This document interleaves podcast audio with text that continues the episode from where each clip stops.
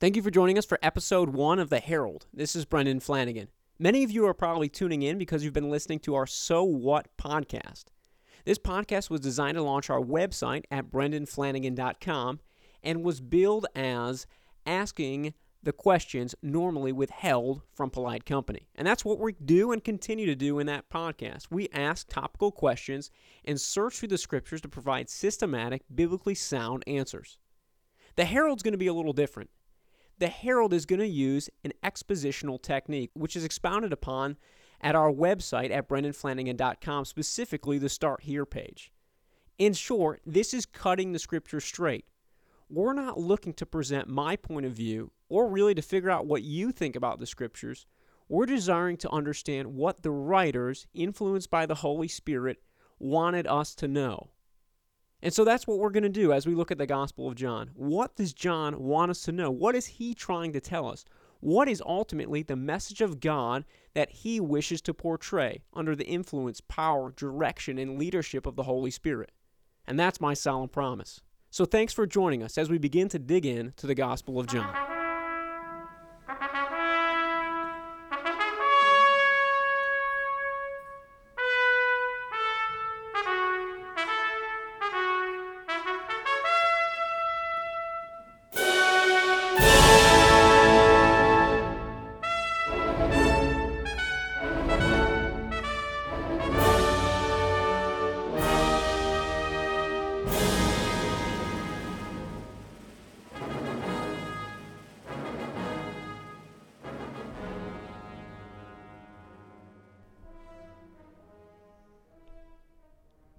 Welcome to the Herald, your weekly verse by verse exposition of the Scriptures.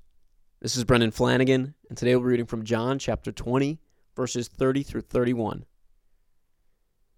Therefore, many other signs Jesus also performed in the presence of the disciples, which are not written in this book. But these have been written so that you may believe that Jesus is the Christ, the Son of God, and that believing you may have life in his name. This gospel is written by the disciple whom Jesus loved John. It's written in 90 AD in Ephesus, before John's exile to the island of Patmos, where he wrote his letters and the book of Revelation. This gospel is coming approximately 30 to 40 years after the first three gospels Matthew, Mark, and Luke. These gospels are synoptic or narrative gospels. They tell the life, times, word, and working of Jesus Christ. They direct the reader to understand who Jesus Christ is as man and God, and they're directed to different audiences as well. John's gospel has a unique flavor in the fact that it's not the complete story of Jesus. This is what John himself says in these very verses. John made a selection of signs, eight signs. He didn't record all the miraculous workings of Jesus, all of his words, or all of his works. No, he made a selection of signs, and that's what we see in verse 30. There's many signs that Jesus did, and John actually says in chapter 21, verse 25, even all the books of the world cannot contain everything that Jesus did. So he made a selection of signs, not miracles, not the wonders of Jesus Christ, but signs. And this sign, this word sign, has a unique meaning, its significance. These signs have a significance for the reader and a significance for John. They're meant to point to Jesus Christ and show that he is the Son of God. That's the significance of these signs. That's the reason they're chosen. They're chosen to bring the reader to faith, to bring the reader to belief. And that's what we see in verse 31. He writes for two purposes. He writes so that you may believe that Jesus is the Christ, the Son of God. This is a mental acknowledgement, a comprehension of who Jesus is. He fulfills the Old Testament, he fulfills the prophets. He is the Son of God, the Redeemer of Jew and Gentile. This is a understanding of who Christ is, why he lived, and that's what the miracles, that's what the signs are supposed to bring us to, a realization of who Christ is. You could say this is an external confession.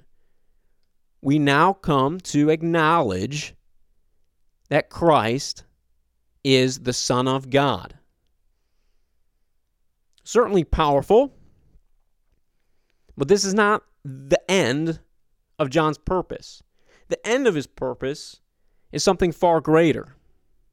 The end of his purpose is to bring the reader beyond a external confession into an eternal condition. And that's what we read at the end of verse 31. And that believing you may have life in his name. This is what it means to be a genuine and true abiding Christian in the faith of Jesus Christ. We are brought into the life of God. This is apart from mere confession. Certainly, we confess Jesus Christ as Lord with our lips, but we must believe in him with our heart. And this is what the prophet Jeremiah and Ezekiel write about, where our heart of stone is, is taken out of us and God gives us a heart of flesh, where God writes his commandments on our very heart. We're given a new nature. Our old self is shed away, and our new self is put on in Jesus Christ. This is the life to which John speaks, and this is the life which John desires the reader to have. So, this is the question Do we have life in God? true, abiding life. For if we claim life in God without true and abiding faith in Jesus Christ, then we're disingenuine. We're Christians in name only, who will, upon testing over a lifetime, will fall away from the faith, or will be so entrenched in hypocrisy we could not recognize Christ if he came again and faced us in the flesh we must not convince ourselves that we are experiencing this life. And this is the reason why John uses a unique word in the Greek, a word he'll use throughout the gospel. There's three words for life in the Greek. The first is bios. It's where we get our word biology. It's a temporal, breathing, earthly life. It's our form and function, the mechanism of our very flesh. The second word is psuche. It's where we get our word psychology. It's the unique personality of a person. It's our literal soul.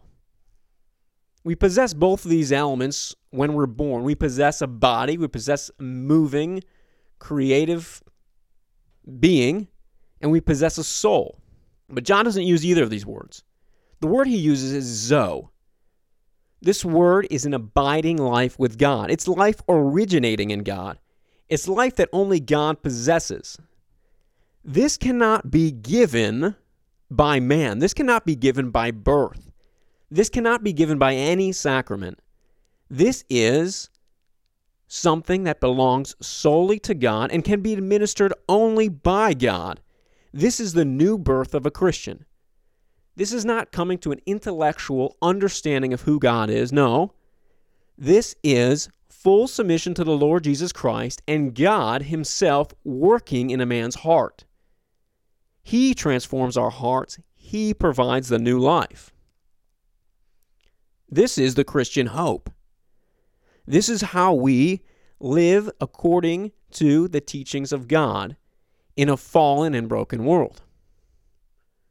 But before we continue, we have to look at John's negative implications. This verse is full of hope. In reading the Gospel of John, we will come to not only believe that Jesus Christ is the Son of God, but by God's power, by His Holy Spirit electing and calling us, we will be born again into the new life that only God can offer.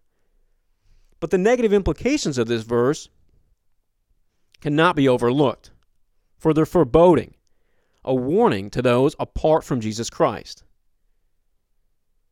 For what John is suggesting is that apart from belief in Jesus Christ as the Son of God, apart from submission to Jesus Christ as Messiah, as Savior, as Redeemer and Lord, we are existing in abiding death.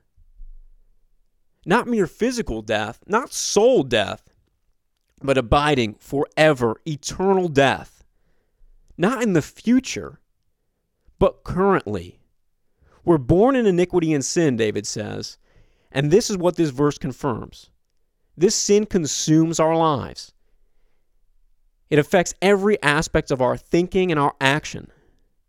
And apart from life in God, apart from a new birth that goes according to not our will, but the will of God, we will continue in this stream of abiding death. We will continue floating down this stream until we are poured out into the fires of hell. And so these are the two sides of the coin. On one side, life, eternal abiding life with God, which begins now, which begins upon acceptance and turning to Christ. We must only turn to Christ and let Him work the miraculous work that He has promised. But apart from turning to Christ, apart from not just acknowledging Him, but submitting to Him as Lord, as God, as the Son of God, we experience abiding death, forever abiding death. We are in the hands of Satan.